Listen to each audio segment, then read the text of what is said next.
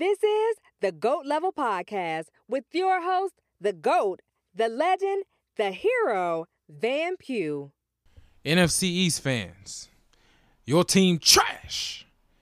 And you know that. Yes, this includes my Eagles, but they are still your NFC East champs and will probably hold on to the title at least one more year. We might have one more year with all our uh, aging veterans, and the Cowboys are going to get everybody back next year. And the the Giants and Washington's probably going to get better next year. Yeah, this is the year to do something with another division title. I can't see why they wouldn't. Look at the NFC East standings right now. Eagles 3 4 and 1. Washington 2 and 5. Cowboys 2 and 6. Giants 1 and 7. The way the Eagles are playing, we are headed for a collision course for week 17, Eagles Washington. I never thought this would happen, especially after week 1, but here we are. We might get in a situation where the Eagles will BS and end up in a winner take all game against Washington for a wild card spot. And they already lost to them. Oh my God, that would be the worst. I'm trying to go to that game regardless. But especially if it's gonna be winner take all. Shoot, I need to look for tickets now because I'm really trying to go. But that's where we're headed because the Eagles are so inconsistent. Washington has an easier schedule, and they could be there. They could be there at the end of the season, and we don't have to beat them to go to the playoffs. I'm sure the Eagles win that game, but it's no promises because it's a bad matchup because of their pass rush and their defense. I mean, offensively, I don't see how they could really threaten the Eagles. But with their defense giving us all those problems, it's going to be a close game. But that's week 17. Let's get there first. The Eagles still have a game and some change lead against Washington and the Cowboys. You know, I want the Cowboys to lose against the Steelers on Sunday because I want to bury them. Get them out of the way just like the Giants. Eagles beat the Giants, you pretty much got them out the way too. So then all you have to do is just be better than Washington. I feel like that shouldn't be hard, but I don't know. The Eagles are inconsistent and have a tough schedule. You got the Cardinals, the Seahawks, the Saints, the Packers. It's not easy, bro. Not easy at all. And you got the Browns. Even the Browns I think the Browns and the Eagles are about even. So it's to be, it's in Cleveland. They're to have fans. So it's not to be easy. We're to have to really come to play that game. But I feel like if we could stop Kareem Hunt, they're to get to Baker, and the Eagles should win that game. I, I love Baker. Love Baker to death, man. I hate what Cleveland be doing to him. But against the Eagles, he has to go down. I'm sorry. He he has to take that L. I love the guy, but mm-mm. in order to beat the Eagles, like Baker Mayfield's gonna have to have a good game because I think the Eagles will do just enough to limit Kareem Hunt, and maybe if they get Nick Chubb back, I don't think they're getting him back. Maybe Nick Chubb. So they, they could do it. And speaking of the Eagles, they beat the Cowboys last Sunday night. So I was doing lift. I was like, you know what? Let me get in a lift session before the game really heats up. I was listening to like the first quarter or so on the radio. Very predictable. The Eagles let the Cowboys hang around. They were even losing at halftime, and all the Cowboys did was kick field goal. I swear to God, that Ben DiNucci kid couldn't do anything. He could not do anything, man. He was not that good at all. That's why he got benched. For real. The only reason the Cowboys were in it because the Eagles have four turnovers. And of course, sometimes they don't get fourth downs. Man, I was just frustrated. I mean, it's it's the Eagles, man. Come on. That's how they've been playing. They played at the level of their competition. How do you be within two points of Pittsburgh and Baltimore in the fourth quarter, but struggle to beat the Giants and the Cowboys and lose to Washington and tie with the Bengals? This is this blows my mind. It blows my mind. But then again, they're playing with a bunch of backups on offense. Defense, they pretty much have everybody. And the defense has just been inconsistent. But Ben DiNucci was so bad with his throws and decisions that even with good field position, the Cowboys did jack squat. Okay, remember that drive where they were running the ball on the right side the whole time and Zeke and Pollard was just gashing the Eagles. And then these these fools gonna do a reverse. And once that got stopped, I knew they were done. And of course, Greg the Leg negated his 57 yard field goal, which I can't believe he made with a missed field goal in that situation. Oh my God. But this is what really broke the game open, though. That play where Ben DiNucci got sacked, fumbled, and it got returned for a touchdown by Rodney McLeod, another WCAC alum. I know he went to DeMatha, but DMV WCAC stand up. He scored, and there's a lot of controversy because they said Vinny Curry was down. That's debatable. We never really got a good angle on it. We never really did. I know, I know the Cowboys, they got some calls that to me were pretty bad. They weren't as bad as that one or controversial as that one. I mean, one of Trevon Diggs' interceptions were questionable. Uh, one of their fourth down stops was questionable. No, one of their fourth down conversions was questionable. They got a bad spot on two straight plays, and they got the first down anyway. So the ref goes both ways, but I think that was the most controversial call, and I just laughed because it it couldn't have, have happened to a better team. It couldn't happen to a better team, the Dallas Cowboys. So, hey, I don't care. Y'all got shafted or may have got shafted. I don't know. I don't care. You're the Cowboys. I love to see you suffer. Take that L. 23 to 9. Eagles win. I, I predicted 20 to 10 on Skip's Twitter and it ended up being 23 to 9. I knew the Eagles were going to fool around. I knew they were going to play like they've played all season. And they're going to have to get better, or they're going to run into Washington at the end of the season, and we're going to have to fight to beat them to get into the playoffs. That's that's where they headed right now. But if they can play just a little bit better, we'll create distance between Washington and between between us Eagles and Washington, and then it's a wrap. Then that brings me to my next point. That means if they make the playoffs, I give them a good chance of beating whoever comes out of that top wild card spot. That could be the Saints, who we would have already played, already got tape on them. You know what happened the last time we played the Saints twice? They blew us out and then they barely beat us in the playoffs. And then this game is going to be in Philly. The only problem is Brees is like undefeated against the Eagles in the playoffs. So I don't know about that, man. That's a tough one. But the Eagles is they could win. Saints have been inconsistent. I don't know how they. I don't know how the Eagles stop Michael Thomas because he's gonna be back.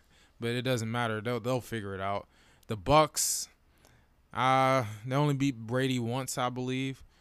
They're loaded on both sides of the ball. That's going to be tough, but it's in Philly. And once again, the Buccaneers offense wasn't impressive against the Giants and the Bears, teams that we are just as good as is or better especially on defense. I hope we get the Bears. Bears are not very good to me. They got Nick Foles. I would love to see Nick Foles versus Wentz. Okay, I can't say they're not very good. They're a good team, but they're very beatable. So I hope that's the best case scenario for any NFC East team is to play the Bears in the wild card round. God, I hope not. I hope not the Vikings. Well, the Vikings. Do you trust Kirk Cousins? We could shut down Cook. That's fine. I hope they go on a run and make playoffs because I think the Eagles can beat. Man, who else? I think the Packers will win the division. They're clearly the best team in the division, but in any event that they somehow lose the division and end up coming to Philly, that's going to be a tough one. That's another team we're going to have to play this season anyway. So I'm sure they'll the Eagles will fare better just because they've played them. The Cardinals and the Seahawks bad matchups because they can take advantage of our secondary offensively. But offensively, though, we can keep up with them because neither of those teams play defense. Am I missing anybody? Maybe the Rams. I know the Rams smacked us already, but uh, the second time around, especially with the Rams not playing as well as they did against, as well as they did in Week Two, yeah, I definitely give the Eagles a great shot to win that. So I, I don't have no reason to not be confident in the Eagles or even Washington or an outside chance, the Giants. The Giants almost beat the Rams and the Bears. So they could definitely compete with them in the playoffs. So definitely, man, I, I definitely gonna say that the NFC East team will win their wild card game. After that, I, I just don't think they go any further. No matter who it is, it's probably gonna be the Eagles. But no matter who it is, yeah. Hey, but good win for the Eagles against the Cowboys. They were playing around. I knew they was gonna play around. This is the 2020 Eagles. They're inconsistent. They don't take care of the ball. They better get it together, or Washington's gonna catch them. Point blank period. But hey, let's let's keep watching. The NFC East is entertaining to me, unlike whatever other people say. Haha, yeah. Let's go. Let's talk about the election. It is a joke, as I expected. This is a joke. I never took it seriously. I almost didn't vote, but I got guilted into voting once again. I had to do it for my ancestors who fought for our right to vote. That's the only reason I'm voting because I don't think, especially for president, I don't think none of that shit changes anything. We're still gonna have inequality. We're still gonna fight mad wars. We're still going to spend a lot on military. We're still going to have homeless and hungry people. Healthcare, not everyone can afford healthcare. We're going through a COVID crisis that we still can't get a handle on. None of this stuff is changing. And violence in the inner city, police shootings, don't keep happening. What does Joe Biden or Trump being in office do for any of that? Especially black people. What is that? What what what what's special about that? And in the Congress, don't the Republicans have the Senate? I gotta check up on that. But that's gonna be an issue too if they had the Senate. So that means you know they got the Senate, Democrats got the House. I mean, don't you need both of them to pass bills, bro? I can't believe I'm talking politics right now. I don't even like politics. This is crazy, but this is hilarious. I've enjoyed all the reactions. I've enjoyed all the ups and downs. This is the closest election I've ever seen in my life. Gore and Bush does not count because I didn't know what was going on. I just knew everyone said Gore was good, Bush was bad, and Gore lost, Bush won because of Florida. That's all I knew. That's all I knew. Looks like we got a similar situation. People crying about voter fraud, people crying about mail in voting. I'm going to tell you right now, I am going to vote mail in the rest of my life. I don't care. I don't care. It's not that serious. I think I'll take my election, my local elections more serious because I think that has a bigger impact than um the general national elections. Like this, this is a joke, especially in D.C. where everything's blue, bruh. Like Donald Trump only got five percent of the vote. Like, come on. When is the last time D.C. voted a Republican candidate? I gotta look that up. I'm pretty sure it hasn't happened since the 60s or the 50s. Dog, I just saw something. Ronald Reagan, right, in 84, won every single state except Minnesota and DC. How does DC DC still voted blue even with Ronald Reagan? I know Ronald Reagan didn't lose by that much in DC from what I heard, but damn, bruh. Like it is deep rooted here. With that, that's another reason why my vote is a, kind of a joke here. Because you already know it's gonna go blue. I voted independent, by the way. No fucks given. No, no fucks given. Um, don't care. Uh, this is, uh, listen. I've just enjoyed all the entertainment. I enjoyed all the, the memes and the gifs and the videos and the the, the big swings and uh, Trump losing freaking Georgia after having like a three one lead. That's another thing. I said he lost a three one lead and everyone's saying and people saying like like R.A. Miller that is 28 to 3 is more appropriate metaphor analogy for that. Cuz it's Atlanta. Cuz Atlanta was the main catalyst between the main catalyst behind Biden pretty much winning Georgia or taking the lead over Georgia after having like a million maybe 2 million vote deficit. That is incredible but I said 3 1, and I could justify that because the Braves literally just lost a series after being up 3 1. so, someone losing 3 1 in Georgia, I mean, come on. Trump choked. I thought he had Wisconsin and Michigan. He doesn't. Got bodied. The inner cities are killing Trump because there's a lot of minorities. It's very diverse. So he just, you know, he pissed a lot of people off and and his handling of COVID didn't help either. I don't know much about politics, but I just know that you know, pissed off too many minorities, and he messed up COVID. That'll do it. That'll do it. You're done. You're done. And even in allies of minorities too, you'd piss them off too. I'm enjoying it. It's hilarious. Y'all taking it too seriously. Like it's not that serious. Like we want real change. We all gotta come together and decide we're gonna change this. We're gonna change that.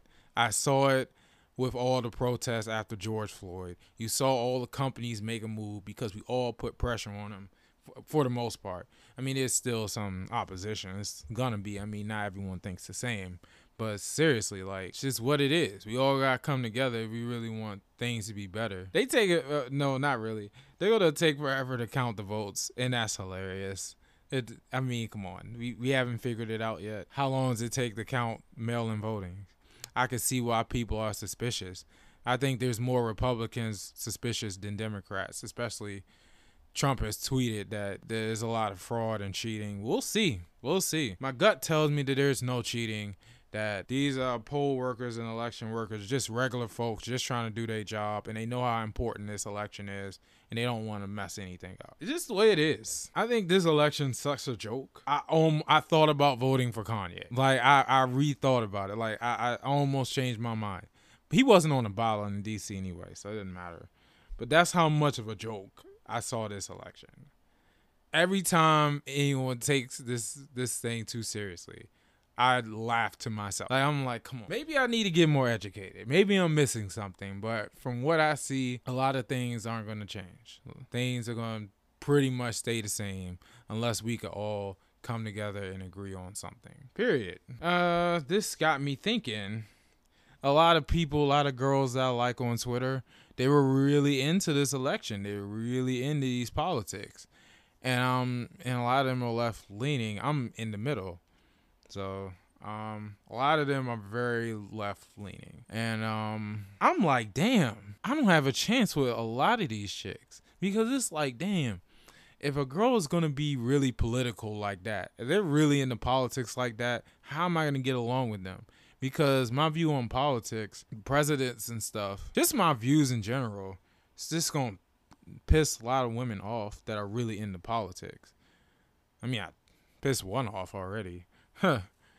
But that was a while ago. I just don't think I would they would like me like that. But then again, I like I've seen over and over when this topic has come up. If a woman or even a man, if you flip this, I guess, doesn't like you just over political reasons, then y'all don't need to be together. Like because love got to go beyond that. I know that much.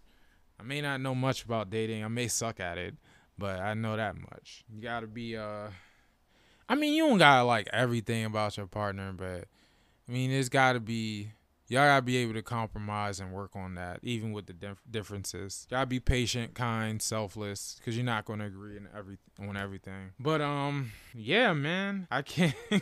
all these girls are really into politics. I'm like, man, go ahead, bro. It ain't that serious. But I was afraid to say something because I guess that's just how I'm wired. I'm afraid to say that big controversial thing that causes drama and that makes people mad. That may be the reason why I don't I haven't really gotten really anywhere in life because I'm always keeping it playing it safe. I'm always holding back. But I'm just here to tell you right now, y'all cute, y'all fine. It ain't that serious. But hey, listen, if Trump wins, I think the only woman I really like on the internet that they ain't really really into politics is uh Feminista Jones, and even she she kind of has similar views as, as I do. She's kind of in the middle. She kind of want to see systems change and um institutions change more than uh red and blue in presidents. But hey, even she is really woke and really into her causes. So that that would be that'd be a tough matchup too. but man, it's just election week. I think all this will calm down in future, uh, in the near future, but we'll see. So here we go. So lovely lady C. This I just put this in here. One lovely lady C. One of my favorite Washington sports follows. And not be not because she looks good, not because of that, but she really just be. I like her tweets about Washington sports. I love. I'm a Washington sports fan, except the Washington football team. I haven't liked them since since 2000. So there you go. Anyway, she gave props to Philly and Atlanta because they're pretty much swinging the election to Biden. So she praised them for that and said, "I will never say a bad word about Philly and Atlanta, especially their sports teams, again. Okay. I was like, all right, it ain't that serious. I was like, listen, I don't have a problem with Philly and Atlanta as cities and sports teams, except the Braves. I cannot stand them. The Flyers are annoying sometimes because they're thorn in the capital side they've been a thorn in the capital side lately. And also, uh, the Phillies can be annoying sometimes, and they got Bryce Harper. But I don't really have no problem with them either. So listen, the Sixers never had a problem with, even though I was, you know, arguing with some Sixers fan two years ago. I don't have a problem with them. Uh, you know I love my Eagles. I did hate the Hawks, but then they got Trae Young, and I love Trae Young, so I could never dislike the Hawks again just because they have Trae Young and they're building him up to be this superstar. Never liked the Braves. Falcons I'm cool with. Atlanta FC, I'm cool with. Philadelphia Union, I'm I'm cool with. I mean, sure, they can get annoying when they beat DC United, but nah, I mean, I'm not. I don't really have any hard feelings. But that tweet, my response to uh, one lovely lady sees tweet is, I just can't do it for the Braves. Now, props to Philly and Atlanta for really showing up and really making their voices heard through their vo- uh, votes. But um, yeah, yeah, I can't go that far and never say a bad thing about Philly and Atlanta sports. They're going to be annoying sometimes, especially if you're a DC sports fan. You got to play them all the time. Okay, the point is Philly and Atlanta sports, I have no problem with. I have no problem with what lovely Lady C said, even though I dislike the Braves. At the end of the day, how you feel about this election, it all depends on your perception and your worldview and what's important to you in your personal experiences. That is going to shape how you view the election, how you view the candidates, and which way you vote. Period. I just view it, you know, I just view it some different ways than a lot of other folks. The way things been going in my life and how I look at things, I say it's not that serious. Other people, a lot of people would disagree. Hey, that's their prerogative. I don't really want to debate about it, but that's just how I feel. I usually avoid debates about it. If I have to, I will, but most of the time I don't have to, so I won't. yeah, that's all I got to say on that. All right, let's get to make that make sense. So, for this week's Make That Make Sense, finally retired the Jets. Finally. They're only a nine point underdog, maybe a seven point underdog. Very predictable against the Patriots. But the biggest underdog of the weekend in NFL is the Cowboys. 14 point underdog. They're starting a practice squad QB. They've been terrible ever since Dak left. They haven't really been good all year, especially on defense. The only reason they had a better defensive game against the Eagles because the Eagles' offense is a mess and it's inconsistent. So of course Dallas is going to do something against that defense, and Carson Wentz turns over, over the ball. So of course this is a terrible matchup. Pittsburgh can run the ball. They got a lot of receivers that could take advantage of that secondary. They got a QB to get rid of the ball, unlike Carson Wentz. Got a QB that don't turn the ball over, unlike Carson Wentz and Daniel Jones, Cowboys are in trouble. But it's make that make sense. So here's how they could win. Obviously, you got to feed Zeke. They had success against the Eagles when they were feeding Zeke and Pollard, and they were gaining yards. They were running up the right side, and they had rhythm and pace to their offense. And the Eagles couldn't had no answer for it until they ran that stupid reverse. They're gonna have to do that against Steelers. They have to keep the Steelers offense off the field. I pretty much say the same thing every week if you keep the other team offense off the field, like you have a good chance. DeMarcus Lawrence gonna have to turn up. Like I'm gonna need three sacks from him if they're gonna win this game. Uh, their linebackers, I don't know. The D tackles are okay, I guess. I don't know how effective the linebackers are gonna be when your D tackles aren't that great. Uh, secondary, I don't know. I, it's gonna be tough for them. It's gonna be really tough for them. But if the D line and front seven can get pressure on Ben Roethlisberger, it could be a lot easier for them. It's gonna be tough. It's gonna be tough. Oh, and another thing is if the Cowboys win the turnover battle, which is funny because they definitely won the turnover battle against the Eagles, but they still lost. Maybe if they win the turnover battle this time, they might win. We'll see. They have to make this a low scoring game. They have to get some turnovers. They might have to get a special teams play, and they'll probably they might win, but I really doubt they're gonna win. They're probably gonna get killed, and I love it because it's the Cowboy, the Cowboys. Yep. So let's make that make sense. the Cowboys are gonna die, but if they could do all the things I just mentioned, they have a they have a chance. They have a chance because at the end of the day, it's still an NFL team even though you got a practice squad QB. Yeah, there you go. So now let's get to the Sooner Schooner.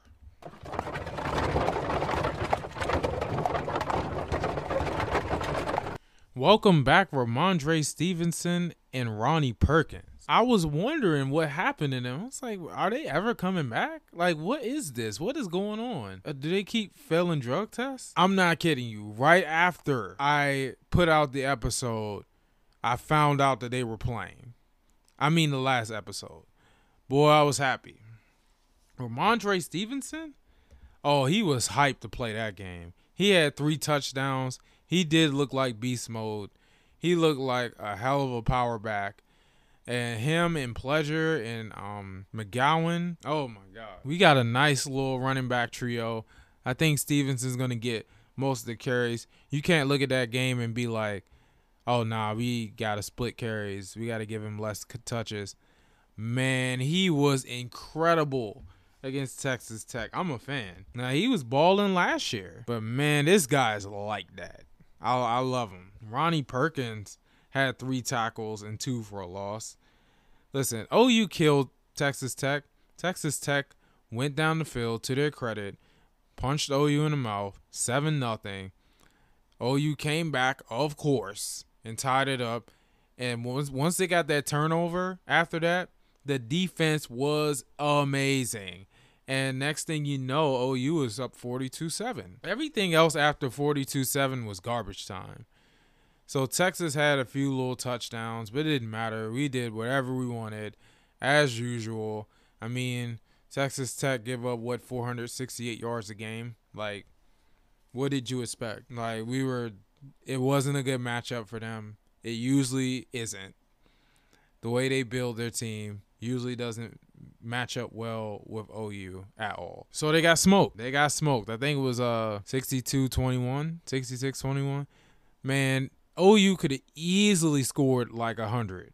They could have easily scored 90 to 100 points. Like they were rolling, but it's just some stupid penalties, turnovers, and stops here and there. Could have easily been 80, 90 points. That's how much they were rolling against Texas Tech. They can play like that.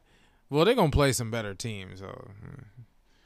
it's hard to repeat that same effort against better teams they keep playing like that, they will win the Big 12 again. And I love it. This week, they play Kansas, the worst team in the Big 12, arguably the worst team in FBS. You might as well say they probably are the worst team in FBS. Because even Arkansas and uh, Rutgers are better this year. They're even better this year. Kansas is horrible. They got down to Coastal Carolina 28 to nothing. A Sun Belt team, 28 to nothing 28 to 3 at halftime. To their credit, they did they did come back. They did make a furious rally. That's the only thing that might give Kansas a chance. They're competitive, they fight hard. They're they always gonna they're always gonna have periods of time in the game where they make a run and they try to battle back. But they're always playing from behind because they're not very good. They can't do anything right for the most part. They don't start playing today down 20, 30 points. Now, their quarterback, Daniels, who played last game, he's a solid dual threat that, that could give OU some problems. Pooka isn't there. This guy, uh, Logan Jr., he's a DB and a kick returner. He has some crazy kick return on, on Iowa State. He someone you might have to look out for. That's it. to be honest, I, I really can't. I really can't see OU losing to Kansas. Kansas gives up 46 points a game. Rattler has three times the amount of yards as Daniels, the Kansas QB. But to be fair, Kansas QB didn't start the season. But yeah, he has no touchdowns. That's crazy. The FPI gives OU a 98.7% chance to win. I would agree with that because this is a big time mismatch. Kansas is in trouble. The only way they're going to win is if OU is, is messing around, turning the ball over, and not moving the ball and uh, giving up big plays on defense. Because that's the only thing Kansas has going for them is their grit and their toughness. That's it. Other than that, they ain't got nothing else going for them. They should get body. I say it's going to be 52 21 OU because Kansas is going to try to put a dent in that lead. Let's be honest. But OU is probably going to sit Spencer Rattler after halftime. That that's what I'm expecting. So now let's get off the Sooner schooner, and let's talk about Chad Dukes. Man, Chad Dukes, say it ain't so. He is arguably, because I listen to 106.7 The Fan. That's the DC Sports Radio station. They're right up there on Half Street by the National Stadium, in the same building as 95.5 hip hop station I listen to. Um, he's arguably my favorite personality on 1067 and I, way he got fired is just good lord man. I, I, I was sad. I was like really? Chad dukes got fired? I knew something was wrong when i hear pete medhurst on the radio four days in a row. Nothing wrong with pete medhurst i said this before. He's cool as long as he ain't doing that boring post-game show nationals post-game show. He's cool. I like when he talks sports he knows Chad Dukes though. I was shocked. So I was like, something's weird. Something's wrong here. So I looked up Chad Dukes, and sure enough, he got fired. He got fired. Now he did say multiple times on the radio that one day he might say something, and that could be the end because he knows what type of business he's in, and that he says one wrong thing, he could be done. And the time came. He didn't really say it on the radio, from what I am, from my little research, it says he got fired for racist comments he made on his podcast that I've never listened to, but I, might, I might. Um, here's the quote that's in question. Now I don't know if it's just because of this, but he said there are real legitimate concerns that people have that have nothing to do with the fact that they're against people with bad skin tone. There's personal accountability issues there's family structure issues. There's the fact that communities with more violence and crime need to be policed more so that they have higher interactions with police. None of that could be spoken about. It's this person killed this person, and now we have to burn down the city. And there's a lot of people that are smart enough to realize there's a more nuanced conversation, but they're not allowed to talk about it. So what so what you're so what you're talking about is you're like this is great we're having a conversation. No we're not. We're continuing to allow one group to speak and silencing the other ones and cascading them end quote. I mean if he got fired because of that it's kind of a reach because plenty of people have said there's tons of people said that it's black people that said that. People in DC that lost people to inner city violence have said that. People who um freaking um people on Fox Sports said that. Jason Whitlock said that. But y'all think Jason Whitlock's racist, so that I don't know if that counts. Um same thing with Brandon Tatum. He said that pretty much. A lot of people have said that. But I think the problem is someone found that clip they pressured 1067 the fan about letting Chad go because it really looked like he is condoning police brutality and he is kind of insulting inner city black folks because he, cause he says they need more policing. But there is a bunch of violence here, and we're upset about it. We want to do something about it. I guess that's part of it. But I could see why people could see it as racist because it's very anti BLM, it's very pro police bootlicking type of thing people like to say. I see how it looks. It seems that he's he's on the side of the racial profiling police. And that's going to be a problem when you're in DC and it's a lot of minorities here, especially black people. So that's going to be a problem. They found that clip. It wasn't he didn't say that on 106. Maybe he hinted around that a few times, but um it's unfortunate that it's tough. Is the risk he talk he took on his podcast. He knew he's gonna say controversial stuff, but I don't think he believed that it would go this far. Oh man, I, I love this show. I love this takes. I love what he said about Baltimore. His food takes are hilarious. Some I agree with, some I don't. Him and um him and Landfill have great chemistry together. It was a great show. And it lasted what, six years? It was a great show. All good things must come to an end and um, maybe if he, I can't say better explain his point about because he because he was talking about the social justice movement in the NFL and the NBA. So I don't think you could say it any better than that. I, I don't I don't I'm trying to look at it from his standpoint. I it is what it is. Um too many people have a problem with it, so he had to go. It's that simple. Um, I'm if you think that's offensive, I it is what it is. Uh, and 1067 the fan is definitely within their rights to let him go. So there you go. Uh, but Chad Dukes, I enjoyed your show, and hopefully you fall on your feet. That's all. That's all I gotta say, man. Uh, tough, tough break for for uh the big shooter. So there we go. So now um ESPN. So five hundred jobs got cut from ESPN, and Bob Ley tweeted about it. He's a long time ESPN uh, reporter personality. He's right up there with Chris Berman as far as ESPN legends. And he said, you know, he felt bad for the people who lost their jobs. He usually try to stay out of it. He usually try to stay impartial, but he just thought enough was enough, and that uh, ESPN is selling out you know, with these TV contracts and I mean with these NFL contracts and these stock prices. That's his opinion. Uh, I guess ESPN had to do what they had to do. People are cutting cords, slashing cords, especially now. Everyone's getting laid off. It's COVID. People are losing money. People are spending less money, so companies are earning less money.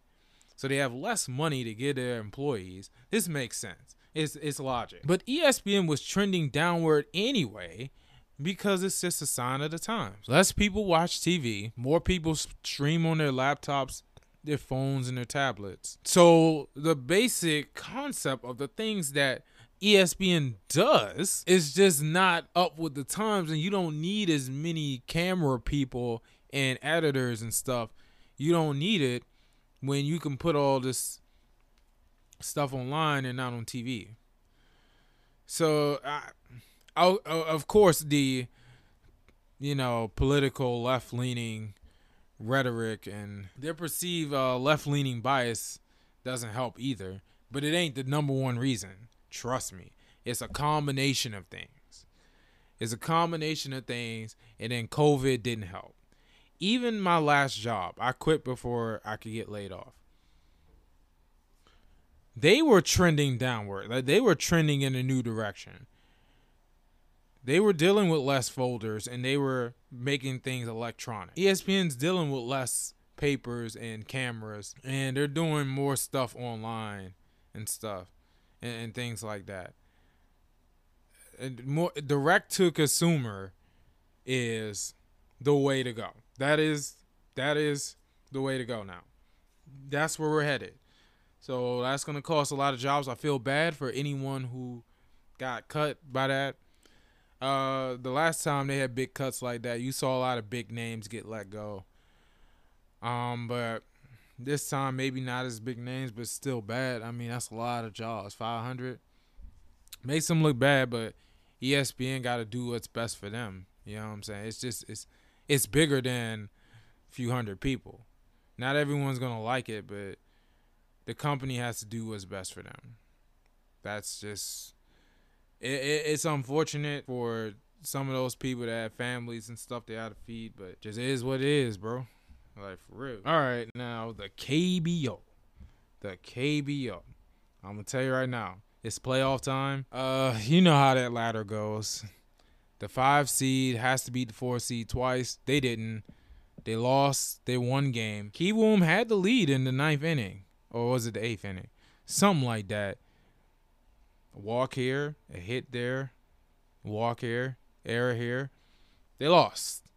They choked. Kiwoom choked. At one point, they were in second place, right behind NC Dinos.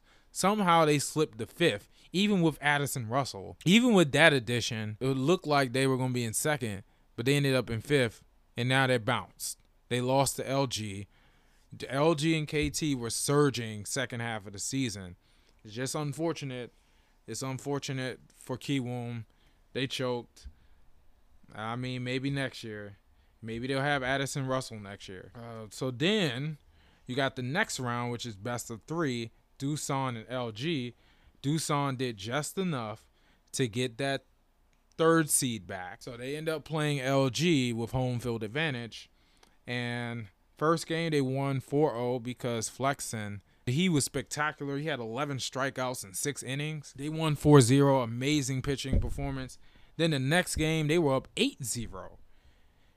But they let LG come back. They held on to win 9-7 and now, just like that, we're down to three. It's Doosan versus KT. Starts on Monday. I can't wait. I might tape all the games. This is gonna be uh, best of five. I got Doosan winning because it's just they're just the better overall team to me. Even though KT is the hottest team in the league right now, I think Doosan is is too much. But we'll see. We'll see.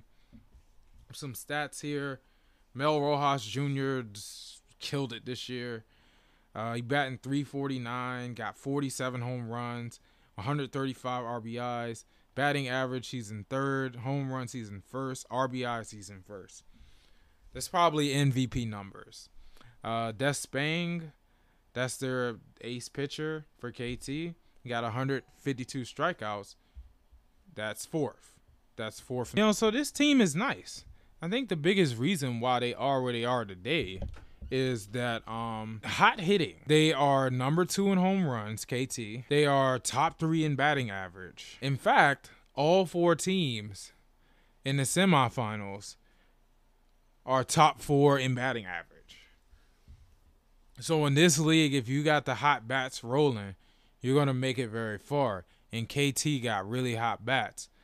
That might spell trouble for Doosan, but at the end of the day, I mean Doosan has the lowest starting pitcher ERA. They have uh they're really they can they got really good offense too. They got third lowest relief pitching ERA. It's gonna be a good matchup, I think. But I think Doosan will take it. They'll take it either three one or three two. Now we'll see. Winner plays NC Dinos in the Korean series, and boy, that's gonna be a good one. Who whoever comes out of that, I know I predicted NC and and Doosan for like the whole first half of the season, and then I got away from that. I always had NC Dinos. Like from day one, NC Dinos was the best team in the league, and they're probably gonna win the Korean series because they're just really good and they can do almost anything. Hey, we'll see. It's gonna be fun. You know, uh, LG and Kiwoom is out the way, so now we got the top three teams, and let's get rock and rolling. Hopefully, it's no blowout. Hopefully, it's no lopsided results. Hopefully, it's no sweeps. Just saying. All right. So now it's time for the hypothetical game of the episode. Hypothetical game of the episode this week is the 98 Bulls and Jazz All Star team versus the Cavs and Warriors 2016 All Star team. So here you go Bulls and Jazz. You got John Stockton. This is starting five. John Stockton, Michael Jordan, Scottie Pippen, Karl Malone, Dennis Rodman. Uh, I was back and forth between starting Rodman, Longley, and Ostertag, but I ended up starting Rodman. Cavs and Warriors, Steph Curry, Klay Thompson, LeBron James, Kevin Love. I first I started Tristan Thompson, but then I started Draymond Green. So Draymond Green versus Dennis Rodman, that's that's a hell of a battle for sure. A battle that maybe you could say Rodman won because he had double digit rebounds in all these games. I mean, it was a seven game series. I made it a seven game series. But here's the thing. So for the 98 team, for the bench, you got Jeff Hornacek, Luke Longley, Greg Ostertag, Bryon Russell, Toni Kukoc, Steve Kerr, Ron Harper. For the Cavs Warriors, you got Kyrie Irving, Tristan Thompson or Draymond Green, whatever. Tristan Thompson, Iguodala, J.R. Smith, Bogut, Harrison Barnes, almost said Smith, and Shaun Livingston. So hey, first game, first game. Um, I did this on What If Sports just to make it easier on myself so I don't have to think too hard or be too biased. So, first game, 2016 All Stars won 112 100. They both made 10 threes, 98 and 2016, which is surprising because in the 90s they weren't shooting that many threes. But then again, the game was at Golden State. At whatever. Kevin Love had 19 and 9 in that game. Pippen had 18. Curry 14. LeBron 13. Thompson 12. See, this was weird. See, I couldn't just leave it that way because I noticed that the minutes were spread out evenly. That doesn't make sense because you got Jordan and LeBron and Steph Curry, and I'm sure you want them on the court as much as possible. So that's what kind of made the game a little bit weird. Uh, Steve Kerr had zero in that game. So what I did was, um, oh, Kyrie Irving had 14 when the, the minutes were evened out. LeBron, oh man, that was crazy. Um, so I kind of gave I gave Karl Malone, Michael Jordan, Pippen, Curry, Thompson. I gave them all Kevin Love more minutes. Gave them more minutes and ran simulations like a few more times. And I guess the 2016 team was up 3-1. But of course, when you're dealing with Michael Jordan and Karl Malone, they're not just gonna go out like suckers. So they won two more games to tie it up. Jordan had a few 30 point games. Uh, when I gave Jordan more minutes, he had a bigger impact on the series because he only had 12 points in the first game. So once we start uh, giving them more minutes to the better players, it started looking different. But still, somehow this goes to a game seven. And the game seven wasn't even close. Wasn't even close. 2016 team, 2016 Warriors and Cavs ran away with it because LeBron had 27. LeBron at 27. I think I got the sheet right here. I'm reading it right now. LeBron had 23, 13, and 12. 23 points, 13 assists, 12 rebounds. And of course, he had some monstrous breakaway dunk in the fourth quarter to put it away. Of course. Kevin Love, who really surprisingly dominated this series. Well, not dominate, but he had a pretty good series and he had a really good game here. He had 27 and 10. Klay Thompson was 16, 2 for 4 from 3. Steph Curry. The surprising thing about this series is that Steph Curry and Klay Thompson were streaky. They were hot and cold. They still put up points, but they were streaky. And then Kyrie Irving struggled this series, surprisingly, because I don't think John Stockton and Jeff Hornacek or even Ron Hart could check Kyrie Irving. I think he's too much for those guys. But yet, with his limited minutes, he didn't do much. Maybe he does more with more minutes, but he didn't do much in this series. Draymond Green had 12 points, 13 rebounds, compared to Dennis Rodman, who had 2 points, 8 rebounds. So I guess Draymond got the last laugh there. Jordan had 24, 7 and 6. Karl Malone had 24, 8 and 4. Uh, John Stockton only four points. That's probably the reason they lost. The bench did okay. They did okay. Uh, but the 2016 uh, Warriors and Cavs won 124 to 94 in Game 7. Jordan couldn't turn up. He couldn't overcome Kevin Love and LeBron James. They were too much. I don't know what this does for your GOAT debate. I'm still undecided, but this I guess this is something to think about. That that was fun to do. That was fun to do. Shout out to What If Sports for helping me with this hypothetical game of the episode once again. So, game seven, 2016 Cavs and Warriors over 98 Bulls and Jazz, 124 94. And that is the hypothetical game of the episode and the end of the episode. Oh, a lot of technical difficulties behind the scene. But that's okay. That's okay. God is good all the time. Thank you, thank you. Now I'm out. Peace. Hey, I'm going to Sonic, baby. Let's get it. Thanks for listening to another episode of the GOAT Level Podcast. Make sure you share, subscribe, and get money.